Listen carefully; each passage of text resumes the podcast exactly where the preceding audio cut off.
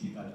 Allora, buonasera a tutti, benvenuti a questo eh, primo Periceo del 2021 eh, in presenza. Eh, questo format che abbiamo pensato l'anno scorso col gruppo Giovani Imprenditori eh, con due motivazioni. La prima era quella di, eh, come giovani, trovare degli imprenditori, dei manager che ci ispirassero nel nostro, nella nostra crescita personale, professionale, quindi ascoltare delle storie, ehm, storie di aziende, ma prima di tutto storie di persone che hanno eh, affrontato anche delle sfide, eh, anche risolto nella vita dei problemi, eh, sicuramente corso dei rischi e farci appunto ispirare da questi. La seconda gamba dei nostri Apericeo, che era, era la prima, diceva prima Mattia, era l'Aperi, se no li chiamavamo Ceo e basta, diceva, diceva prima Mattia, no? E eh, effettivamente eh, sono contento perché questo è il nostro primo Apericeo, che è davvero un Apericeo, perché per un anno siamo riusciti, e ringrazio eh, in particolare i ragazzi del, del direttivo, e, oltre alla struttura chiaramente di Confindustria, perché mentre devo dire tanti comunque si sono fermati, il mondo si è fermato in quest'anno, comunque siamo riusciti a dare continuità a questi appuntamenti e ospitare mensilmente davvero eh, persone di spessore e tra l'altro trasformando un problema in un'opportunità perché facendo tutto questo online davvero abbiamo abbattuto i confini, eh, abbiamo eh, ispirato ragazzi da tutta Italia. Adesso tutti gli apericeo eh, precedenti sono un podcast che comunque tra video, podcast, social, Facebook e quant'altro hanno raggiunto migliaia di persone in tutta Italia. Eh, però ci mancava anche vederci, ci mancava la convivialità, ci mancava l'aperitivo. Eh, prima scherzando dicevo che sconfiggeremo il Covid, probabilmente non sconfiggeremo il meteo bellunese, perché la speranza questa sera era creare un contesto ancora più informale, speravamo di essere fuori, essere nel, eh, nel cortile della villa, avere già l'aperitivo in mano in questo momento, cioè meglio così per alcuni che vedo presenti, in particolare il ragazzo con la maglietta bianca in fondo, con la camicia bianca in fondo. E, ehm, però diciamo appunto guardando il cielo non era, fine, era un'ottima idea ma pessima execution quindi va bene, va bene così e, ehm, e, quindi diciamo cominciamo questo apericeo eh, con un ospite di enorme spessore, Marco Nocivelli, che tra poco verrà eh, anche presentato. E approfittiamo però della presenza del monitor, eh, Barbara. Eh? È stato spento il computer. Solo passato, non essere più pessimista. troppo, troppo drastica. E, ehm, quindi vi do il benvenuto, faccia, approfittiamo che siamo, siamo all'interno per sfruttare eh, la multimedialità, lanciare, aprire questo periceo col video eh, di apertura che abbiamo realizzato come gruppo giovani, che sarà un po' l'apertura diciamo, delle nostre iniziative da qui in avanti. E dopodiché lascerò a Thomas eh, del nostro gruppo giovani presentare l'ospite di questa sera, poi io direi, e lo dico anche a nostro direttore Andrea Ferrazzi che anche in questa occasione gentilmente modera, che teniamo il format che abbiamo costruito, quindi anche una chiacchierata veloce di 40-45 minuti, mentre se siete d'accordo l'aspetto più di proprio anche discussione, dialogo eccetera, questo sì, lo spostiamo al nostro rodabass con un bicchiere in mano, due chiacchiere e così facciamo la periceo. Eh, finalmente lanciamo il nostro primo periceo. Quindi facciamo una cosa televisiva via la sigla e poi Thomas. Vai, vai.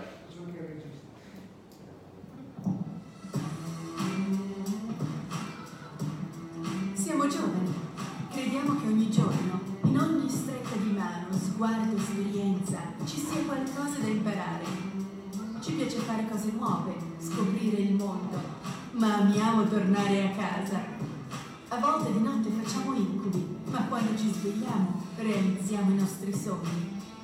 Vogliamo costruire qualcosa di bello, sapendo che le cose più belle ci circondano già. Combattiamo ogni giorno, ma sappiamo che le battaglie si vincono collaborando. Gruppo Giovani, compri Industria Belluno della Miti. Crescere insieme.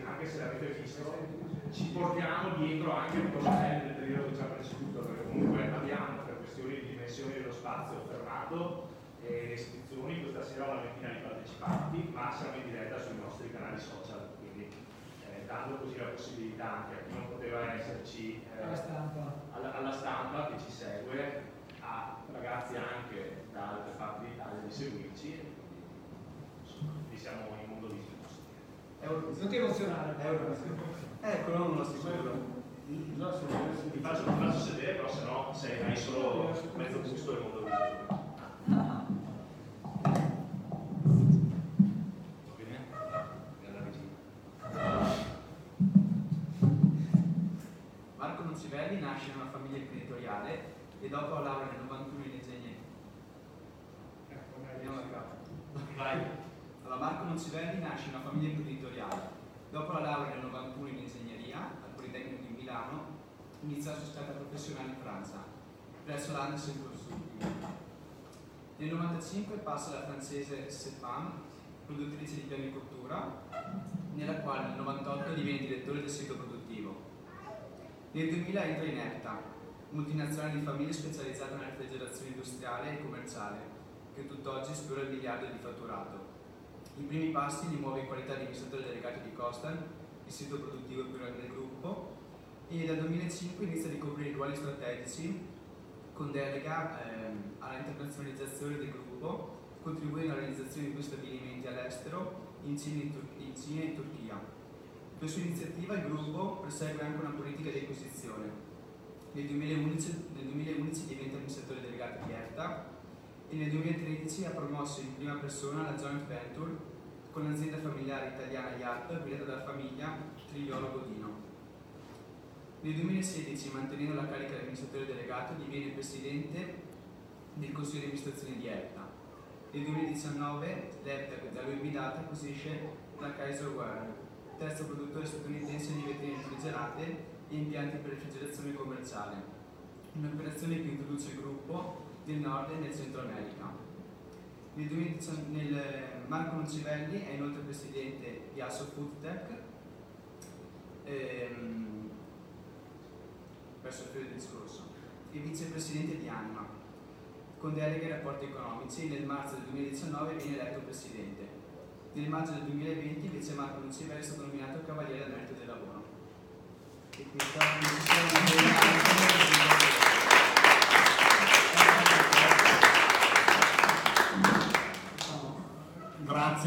Grazie, di essere qua. Intanto, siccome hai già detto tutto, quasi quasi, eh, apriamo, apriamo, eh, era tutto giusto, eh, quindi quasi quasi apriamo le domande così eh, cerco di rispondere. Eh, penso che una delle cose importanti, eh, diciamo, in un'azienda familiare, io sono un'azienda familiare, eh, diciamo, sono di seconda generazione, quindi l'azienda è stata eh, costruita da mio papà e mio zio e hanno costruito questa azienda, la parte della refrigerazione commerciale, in verità per acquisizione, perché loro avevano iniziato il loro business su eh, diciamo, la refrigerazione tipo domestica, quindi semplicemente i congelatori, i frigoriferi che trovate eh, diciamo in casa. E sono passati alla refrigerazione commerciale perché in quel momento storico, eh, eravamo intorno alla fine degli anni Ottanta, i produttori di elettrodomestico diventavano veramente molto grandi e quindi era necessario trovare uno sbocco di un qualcosa diverso perché si rischiava di avere una competizione molto forte perché magari avrebbe distrutto valore invece di creare valore perché i gruppi più forti diciamo, si mangiano quelli un po' più piccoli anche se il gruppo era di grande, grande dimensione. E quindi nel 1986 è stata comprata la eh, Costan, la, la realtà sul territorio bellunese, eh, ed è stata la prima forma di differenziazione rispetto a un business che era fino a quel momento lì incentrato sul, sull'elettrodomestico.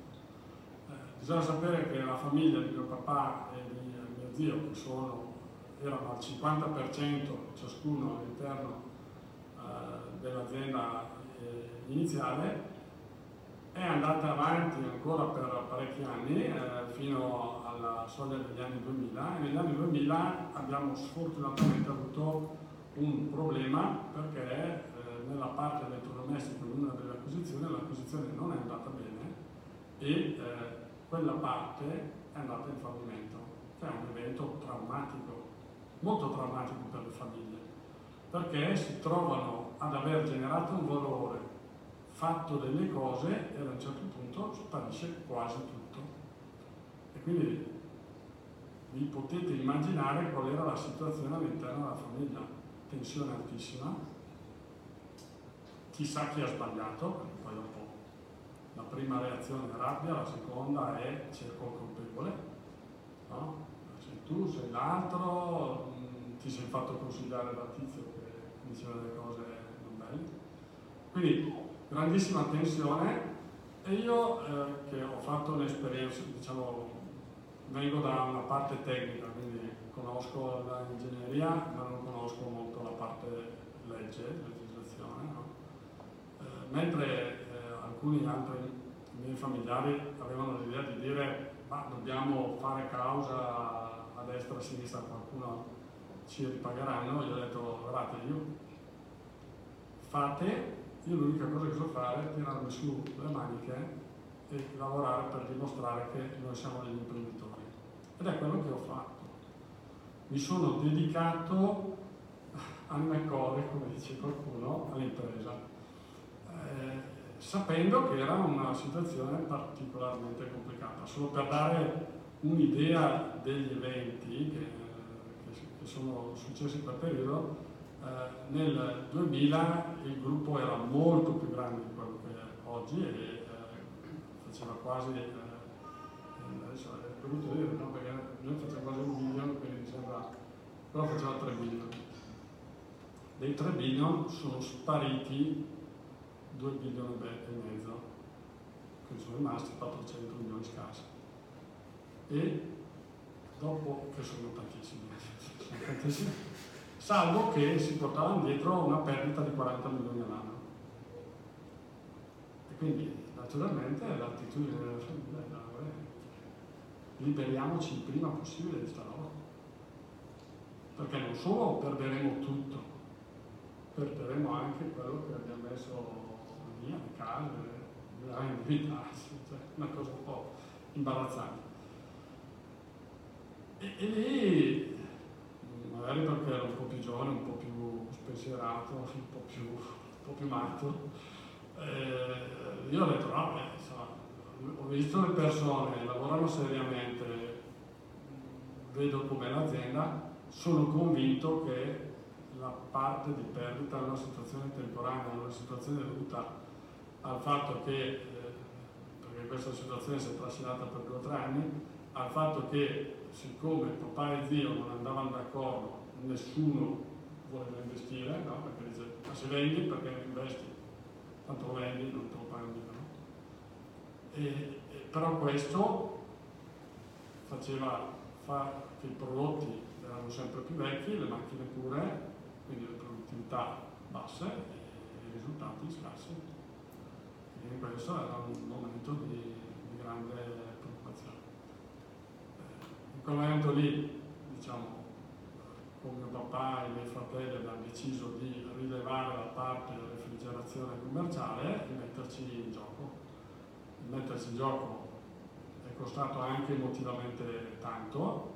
Uh, siamo riusciti a chiudere con mio zio nel 2004 un accordo e, e poi riuscendo a investire siamo andati avanti. Nel 2006 mio papà è venuto a mancare eravamo anche un po' più soli, no? perché non era facile. Però lui ha avuto una saggezza, ha avuto la saggezza di introdurre all'interno della, della, dell'azienda un manager di grande esperienza che si chiama Chiostri, eh, il quale io dico mi ha fatto un po' da papà bis, cioè, ha cercato di strutturare l'azienda, che un'azienda già molto grande, eh, con un atteggiamento di managerialità e quindi di attenzione agli obiettivi e alle cose che bisognava fare. E dall'altra parte mi ha permesso di imparare alcune cose. No? Eh, prima veniva citato il fatto che sono andato e ho fondato due aziende, una in Turchia, una in Cina, eh, sono stato artefice delle, delle, acquisizioni che abbiamo fatto dal 2008, la joint venture nel 2013. Queste operazioni sono state possibili perché c'era una parte, questo signore una, in parte badava anche alle cose che dovevano andare avanti tutto il giorno. Noi condividevamo le strategie ci si ponevano degli obiettivi, abbiamo dovuto insieme cambiare a me un po' di persone, ma, ma non per cattiveria, perché qualche volta i tempi evolvono e non hai la eh, freschezza mentale di essere allineato con i nuovi tempi. E, e queste cose bisogna saperle intercettare, saperle capire e, e agire. Naturalmente tutte cose un, po', un po' complicate. Però il fatto di poter avere anche un po' di tempo per riflettere, io mi sono sempre ritagliato un pezzettino di tempo per riflettere sull'evoluzione e per andare a vedere gli altri. Quando dico andare a vedere gli altri non dico andare a vedere per forza, cioè, per carità, ho anche fatto le visite ai concorrenti tipicamente con scambio di visite perché io credo sempre che sia più interesse a scambiarsi le informazioni e crescere insieme che la paura di non ti faccio vedere le cose. Perché quando tu non fai vedere le cose, è vero, magari sul brevissimo guadagni qualcosina, ma perdi perché non sai eh, quello degli altri. Allora aprirsi è importante però anche andare a visitare altre realtà, cioè realtà anche lontane. Vi faccio un esempio anche pratico. Tra l'altro un tema che so che è noto, la Lean, diciamo, credo che sia una metodologia abbastanza diffusa, conosciuta, no? la metodologia che permette di produrre diciamo, con un utilizzo inferiore di risorse perché procedure sono fatte in una certa maniera, l'attenzione, il Kanban, la Toyota, il famoso Toyota Production System, eh, diciamo, quindi una metodologia di lavoro che l'automotive aveva già cominciato ad adottare, l'elettrodomestico anche nel nostro mondo non c'era. E io sono arrivato, arrivavo dall'elettrodomestico perché la mia esperienza era da lì e dico, ma insomma sarebbe meglio cominciare a farla lo dico in azienda, no, però sai, però è roba per l'elettrodomestico, per l'automobile, qui non funziona, no? Allora mi viene in mente l'idea di andiamo a visitare qualcuno che pratica questa tecnica e trovo uno che faceva pompe diciamo per pescaggio dell'acqua eh, verso il Padovano. Porto responsabile dell'ora di produzione, sono pompe, sono troppo piccole, no? con le pompe sarei capace anch'io, ma questi sono mobili frigoriferi, sono lunghi 3 metri, alti, alti 2, profondi 1, cioè, è la stessa cosa. Allora cerco ancora e trovo la Carraro trattori, la porto a vedere quello del trattore e si ma sì, bella forza. Il trattore è così grande, si muove da solo, è facilissimo fare lì con il trattore. E il nostro è più piccolo, non è mica la stessa cosa. Cerca, ti ricerca, ho trovato uno che faceva mobili frigoriferi, così gli ho fatto vedere anche quei mobili frigoriferi. Dopo questo passaggio eh, è scattata la mola di dire, però forse effettivamente non ha tutti i torti. Notare che ero l'amministratore delegato, cioè avrei potuto dire vi frusto tutti no, e lo facciamo.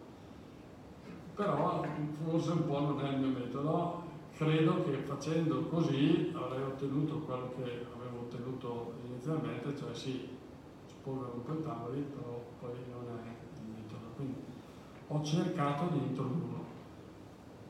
Naturalmente oggi mi rendo anche conto che oltre a introdurre le metodologie vanno anche alimentate, quindi eh, è, è importante anche perché purtroppo specie in aziende grandi ci sono persone che escono per questioni di età in quelle zone che entrano il problema è che la conoscenza passa con il telefono senza fili, no? immagino che da ragazzini avete fatto tutti il gioco di provare a vedere che uno dice una parola, cosa viene fuori dall'altra parte, di solito non viene la stessa, no? e, e nella trasmissione delle conoscenze è anche uguale. Quindi due concetti, uno andare a vedere gli altri perché si imparano idee, quindi si possono cogliere e portare in azienda, insegnare alle proprie persone a ritagliarsi un pezzettino di tempo per andare a vedere gli altri.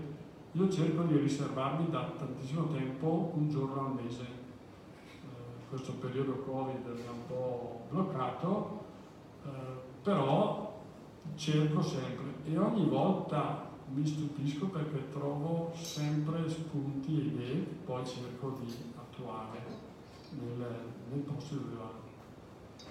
E, e, questa parte secondo me è una parte importante anche per voi come giovani imprenditori, avere la curiosità perché il lavoro un po' si ruba con gli occhi, cioè vai a cercare le ispirazioni, vai a cercare cosa è diverso. E poi non bisogna, una cosa che ho imparato, non bisogna aver paura di fare domande, perché al limite non ti rispondono, cioè non è che succede niente di che. È difficilissimo che le persone si imbarazzano. Se si imbarazzano, niente, ti dicono guarda, a questo non ti rispondo, scusa lì. Però se non gli hai fatto la domanda, ti rimane il dubbio di quale sia la risposta. Quindi questo è un aspetto, credo, eh, credo importante. Per mia natura io sono sempre stato un po' più sulla parte produttiva e un po' meno sulla parte commerciale, pur sapendo che in aziende magari di un po' più piccola dimensione le due vanno molto di pari passo, no? perché l'esigenza del cliente la trasformi all'interno. La cosa che ho imparato però è che devi assolutamente chiedere feedback al cliente. Come fai a chiedere feedback al cliente perché il cliente anche lui è una persona gentile, no? Quindi, qualche volta no, però diciamo, se è una persona gentile rischia di dirti no no tutto bene, poi dopo non lo vedi più. No, come, come è il ristorante? Buonissimo, dice poi non è più venuto, dice se non è più venuto vuol dire che forse buonissimo non era, no? Allora lì ho imparato che i clienti che ti criticano molto sono quelli forse da ascoltare con più attenzione, da non sottovalutare, perché nella realtà ci tengono, perché se non ci tengono, buonissimo, questa è la risposta, buonissimo, no, no, perfetto, nessun problema però non mi faccio più vedere. E quello è un pericolo. Quindi attenzione quando qualcuno dice qualcosa, prestate molta attenzione, perché può essere una svolta. E l'altro cercare di mettersi nei panni dei clienti. Cioè se, se qualcosa è molto complicato, è molto difficile da spiegare, probabilmente un pochino eh, diciamo abbiamo colpa. Io purtroppo sono di estrazione ingegneristica e quindi ogni tanto gli ingegneri, eh, posso dirlo perché sono della categoria, no, gli piace la complessità, quindi eh, cosa fanno? Dico, ah, invece, guarda qui quante pulsanti, scelte, no? Eh, entri dentro nel menu alla quattordicesima riga, poi schiacci qui, eh? quello ti guarda con due occhi così non capisci una, una parola di quello che stai dicendo e, e, e, lì devi stare attento perché rischi di perdere proprio la persona che hai davanti e invece devi attirarlo, quindi è un punto, un punto importante. sia un'esperienza su cui bisogna riflettere come, appunto, come imprenditori l'attenzione al cliente.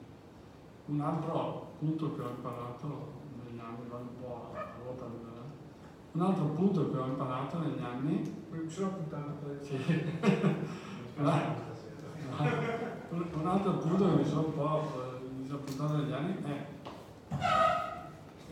la- normalmente le persone, le aziende hanno tendenza a, a fare la comunicazione fra virgolette in un colpo suo, no? Cioè, tipicamente la fiera, l'evento pubblicitario, no? Invece trovo qualcosa di bello, la manda eh, il più possibile cerco di, di comunicarlo al mercato. Finito quello lì, spesso e volentieri non dico più niente per, per tanto, perché eh, sto lavorando, cioè, è anche giusto, no? Sto lavorando, quindi... ma il mondo di oggi è un mondo di grande comunicazione, quindi la gente in verità si aspetta che comunichi e stare zitti, non dire assolutamente niente, è un possibile svantaggio.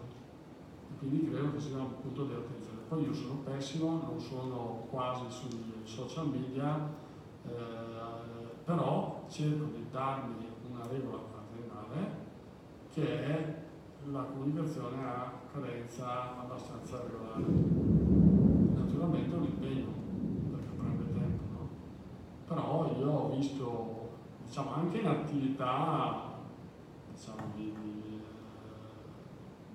di aziende prettamente familiari, con poche persone, eh, ho visto la differenza che può fare il fatto di essere attivi nella comunicazione e non attivi nella comunicazione. Adesso noi vediamo negozi, eh, voi avete l'idea, no? Dice, fa una macelleria che non dice niente, dice solo questo è l'indirizzo, e una invece che pubblica la ricetta, fa vedere la fotografia del- della preparazione fatta bene, eh, racconta che ha partecipato al campionato dei macellai, magari anche il primo l'ha fatto, però non l'ha comunicato e non lo sa nessuno se andate a vedere i due negozi vedete che la frequentazione è completamente differente.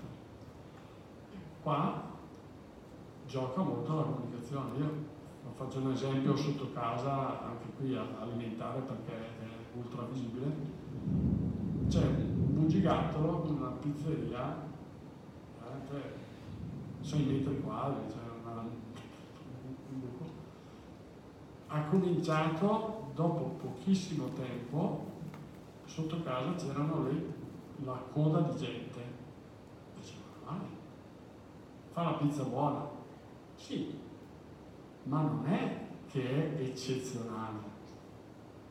Salvo che lui ha capito che il target sono studenti, non lontano c'è la Boccolina da una parte, la Cattolica dall'altra, lui si è messo nel network della Boccolina Cattolica e mette su in continuazione eventi, momenti, le foto, fa vedere chi arriva lì e la- i ragazzi si, si sentono di venire lì e naturalmente lui appena arrivano gli offre un bicchierino senza neanche chiedergli, no, non gli chiede neanche cosa vuoi.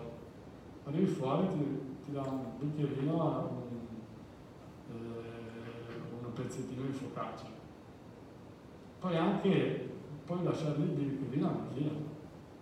Perché eh, lui ha capito, l'ha detto, ha capito che la folla tira folla.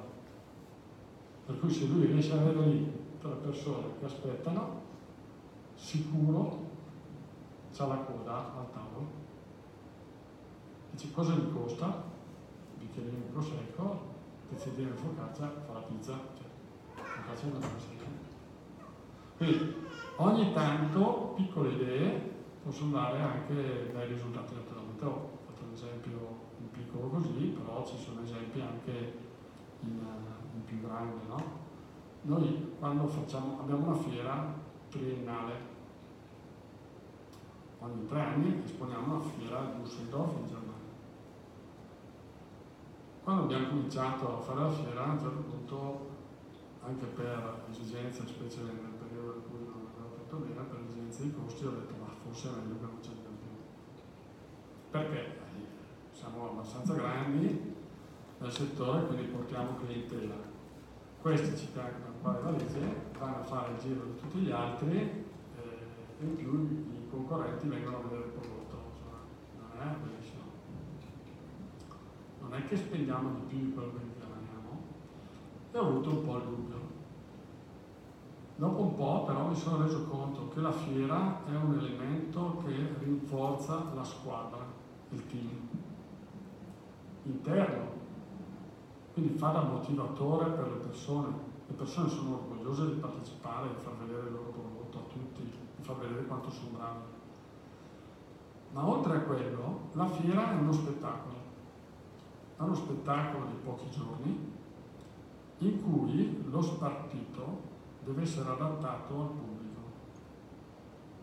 Questo me l'ha insegnato mio fratello. Mio fratello ha fatto una carriera, era un attore teatrale e mi raccontava che quando si fa uno spettacolo teatrale la cosa più importante è capire il pubblico, perché se il pubblico non segue, non ride alle battute, non si commuove nel momento, vuol dire che il tuo spartito, la tua parte è sbagliata, devi modificarla, ma non è che devi modificarla domani, in tempo reale la modifichi. Allora, nella fiera è quasi la stessa cosa. Qualcuno dice nella fiera lo stand deve essere frizzante. Se nello stand la gente è stanca, è affaticata in un angolo, guarda, per carità, ci possono essere momenti così, ma non può essere così la fiera. Perché sennò chi passa vede una persona disinteressata, si disinteressa. Allora queste tecniche qua, che sono tecniche che si conoscono bene sul B2C, ma sul B2B, sul business to business, non sono tanto applicate, in verità sono valide anche nel business to business. Quindi anche qui se devo dare un'idea ai giovani imprenditori, dico, ricordatevi, dipende dal prodotto che fate, ma se avete anche un prodotto B2B, quindi rivolto alle aziende, non ai singoli, alcune tecniche B2B valgono anche per il B2C. Perché? Perché noi tutti siamo consumatori, quindi siamo influenzati da quello che vediamo, e dalla, dall'offerta, da internet, da Apple, che naturalmente è bocca di tutti. E quindi quelle idee lì bisogna coglierle e cercare di farle proprie. Poi dico sempre che diciamo, valangata di idee, uno distilla, ce ne sono alcune da prendere, io quello che penso sempre in ogni incontro, in ogni visita che ho fatto, ho cercato fra le 100, 200, 500 idee che, mi, che potevo vedere, o anche magari solo 10, di portarmene via 3 e di applicarne una. Non c'è bisogno di tantissimo, 3 Se riesci a applicarne una, fai sempre progressi sempre, eh? non c'è bisogno di tantissimo, però una devi cercare di trovarla da applicare, da applicare davvero. Questa è un po' la, la cosa. Ultima cosa che volevo dire. Eh, dopo però ci ricorda sì, cosa sì. è EPTA oggi. Perché... Sì, sì. Ultima cosa che volevo dire. Io dico sempre, ho fatto il liceo classico sono stato bocciato, sono uscito con 38 su 60, il professore mi ha guardato, il classico sì, il professore mi ha guardato e mi ha detto, prima di darmi il voto mi ha detto, però non prendi più in mano un libro di latino, vero? e ho detto, no, no, non si preoccupi, questo e, e poi ho fatto ingegneria anche con l'ingegneria, ma anche sono venuto fuori con voti straordinari. I miei fratelli, che sono più grandi di me, eh, 110 lode, due lauree, no. Siamo sette, perché vuol dire sette, due fratelli sono usciti, cinque sono rimasti, io sono il quinto però sono il presidente del settore delegato perché? Perché ho una caratteristica, sono un testardo pazzesco. Se no mi metto in mente una cosa, è difficile smuovermi è difficile che non ci riesca. Prima è stata citata la Kaiser Warren, azienda americana. Io sono andato a visitarla la prima volta nel 2009. Già nel 2009 volevo comprarla, però non siamo riusciti perché qualcun altro ha fatto un'offerta migliore. Ma io ho continuato a seguirla per dieci anni. Adesso abbiamo preso, non so se abbiamo fatto un buon affare, penso di sì, spero di sì. Però, diciamo, non ho perso l'obiettivo. L'obiettivo era andare in America, i due più grossi sono più grossi di noi, quindi non, non si poteva immaginare di fare quel passo lì. Quello lì è il terzo, più piccolo e quindi ha anche un potenziale di crescita tutto sommato. Quindi il disegno c'era, naturalmente il disegno poi deve essere confortato da dati e confortato anche dall'opinione degli altri, non deve essere eh, testato, eh, diciamo, ottuso, essere testato nella direzione.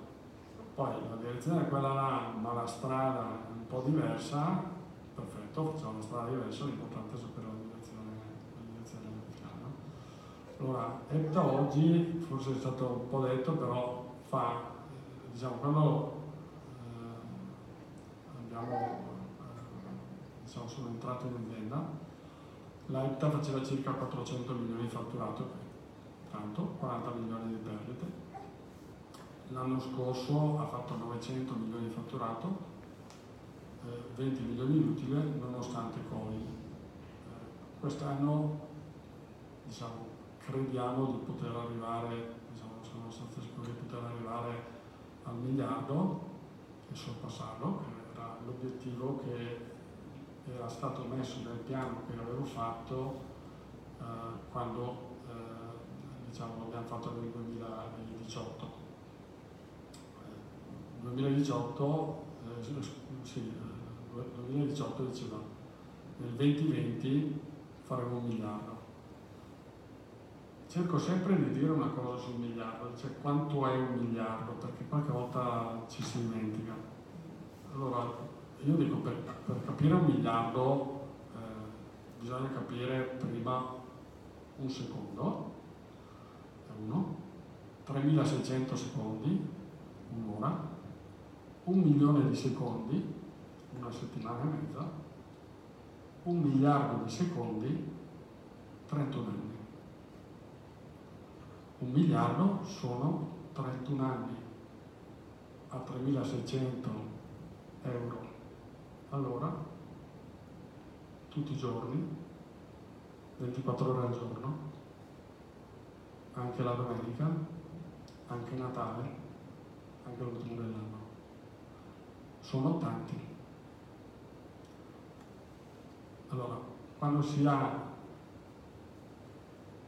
una dimensione di questo genere è chiarissimo che uno non può stare dietro a tutto, è impossibile, è, non è umano e quindi deve avere buoni manager. Quindi una cosa importantissima è delegare, ma la delega è reale, cioè la persona deve essere capace di prendere diciamo, la decisione in maniera autonoma e dopodiché si controlla sui risultati, perché il controllo di dettaglio non riesci più a farlo, è troppo grande per poterlo fare. Quindi, quindi devi essere molto forte nel dare delega, molto forte nel chiedere risultati. E veloce, perché se per caso i risultati vanno dalla parte sbagliata, bisogna correggere velocemente. Ho detto di tutto di più. E due, dom- due domande ancora. Eh, la prima è sul rapporto che avete, anzi che ha, con il territorio, con il suo capitale umano, quindi con le sue risorse che credo siano importanti per voi. E l'altro, eh, un po' più in prospettiva, le due crisi 2008 e 2020. Allora, eh, eh, diciamo, intanto l'azienda è fatta di persone. Eh, una delle cose che ho imparato da mio papà eh, è sempre la stessa. Le persone dietro le persone ci sono famiglie e quindi uno ha una responsabilità sociale.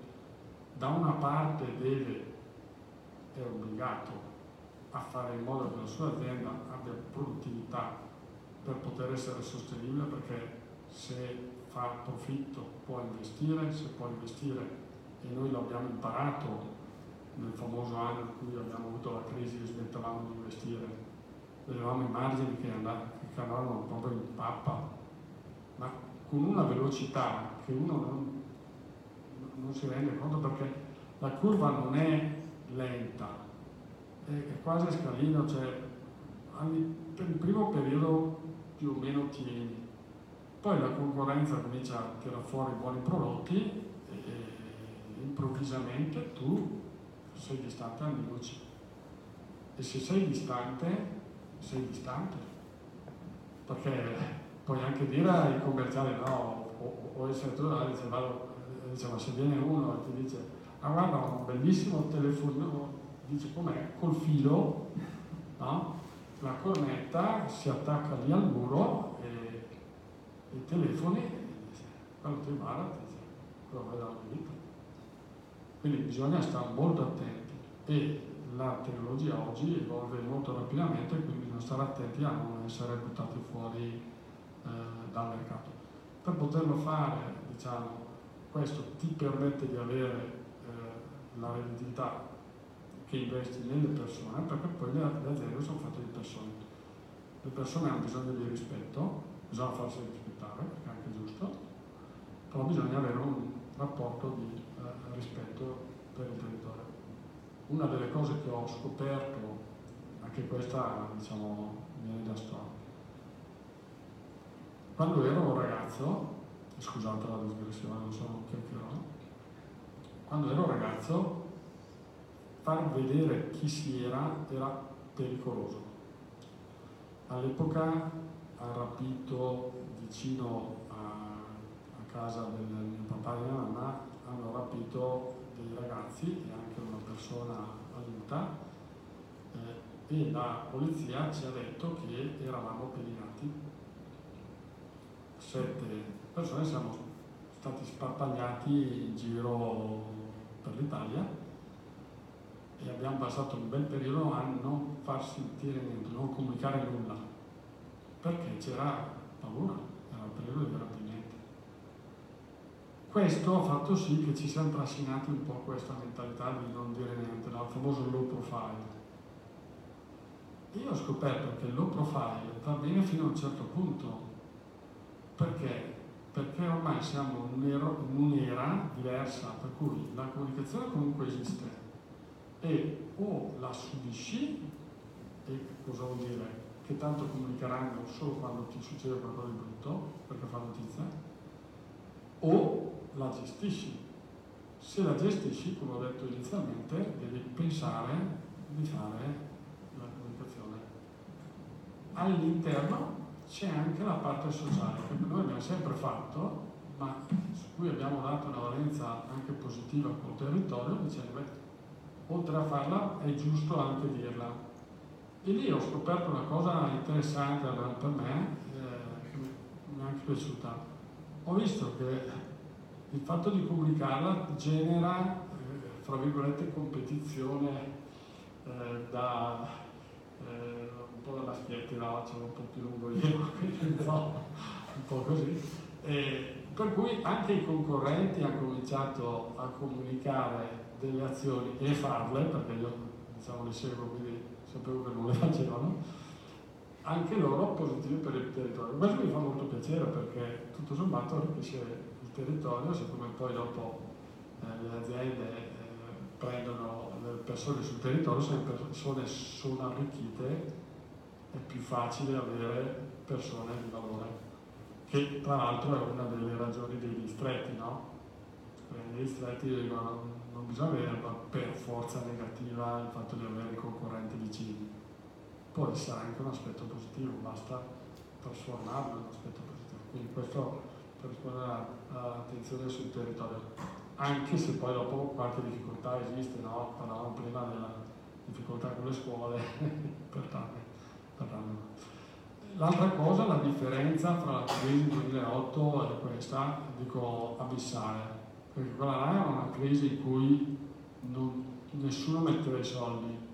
Qua è una crisi in cui il governo sta mettendo dei montanti di soldi assolutamente fenomenali.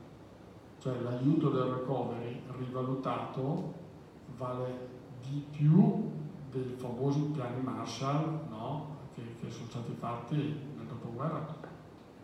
Sono masse di denaro impressionanti.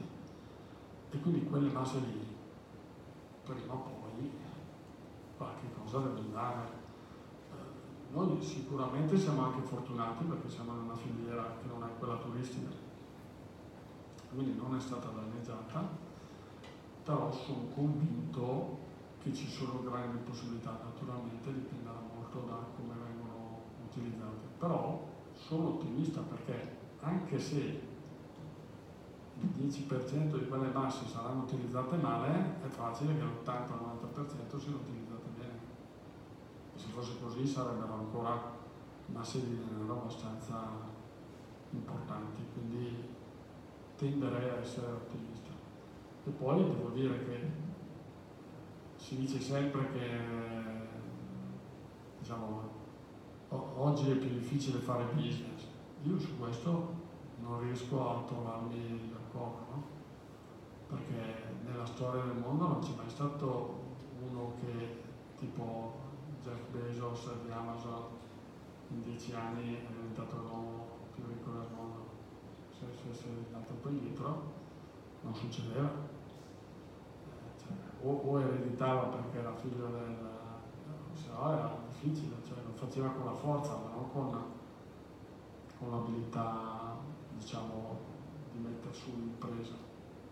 Eh, non c'è mai stato nessuno che tipo Facebook, eh, nel garage, eh, no, però Zoom l'anno scorso non esisteva. Cioè ci sono unicorni, cioè società che valgono un miliardo, e prima vi ho detto cosa, ah, cosa vale un miliardo, che l'anno prima non c'erano. Poi dice, è facile, probabilmente non così facile, se no ce ne sarebbero di però eh, è possibile. E questo dà speranza e fiducia, credo che, che tutti dobbiamo, dobbiamo avere. Eh, dopodiché la cosa buona è che siccome questi signori non possono spenderli tutti, li reinvestiranno e quindi saranno soldi sempre che che alimentano il sistema che dovrebbero essere, dovrebbero essere buoni. Marco, direi che abbiamo raggiunto il tempo, lascio a te la parola per le conclusioni. Un applauso.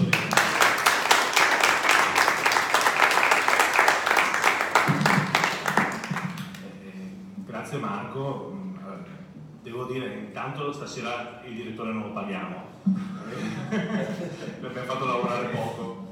Possiamo non pagare neanche la Luis perché ci siamo portati a casa un MBA praticamente in, in 45 minuti, un, un master in, in, miniatura, grazie. E, e, quindi come da promessa direi ci spostiamo di sotto e spostiamo il dibattito eh, di sotto con un bicchiere in mano. E dico solo eh, che il prossimo appuntamento non, non, non vi confermiamo già la data ma deve essere fine luglio e uniremo, eh, andiamo, andiamo, oltre l'Aperi, Mattia, nel senso che uniamo a un altro ospite di rilievo, non so se posso già pronunciarlo, Pietro, con eh, Aracri, amministratore delegato di Riga Rigo, ehm, a un momento di festa d'estate, dato che a Natale abbiamo fatto una cena un po' ridotta, adesso abbiamo un po' di feste da recuperare, quindi vi arriverà presto anche informazioni per questo appuntamento. Direi grazie ancora Marco.